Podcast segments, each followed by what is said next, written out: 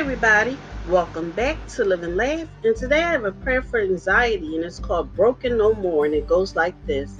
If I follow you, I must take up my cross. If I want to save my life, I must lose it. The things I hold on to, my vanity, arrogance, and pride, can I really give them up? Do I truly want to? Oh, loving Lord, may your word and spirit pierce my heart. May I be broken in your presence. Only then can I understand your love, for only the stained and dirty can be washed clean. Only the lost can be found, and only the sinner can be saved. You are my love, O Lord, my everlasting Savior, Christ above all things. Your glory shines over all creation. Your blood pours out for me. Your love and mercy bring me home to the arms of my loving Father.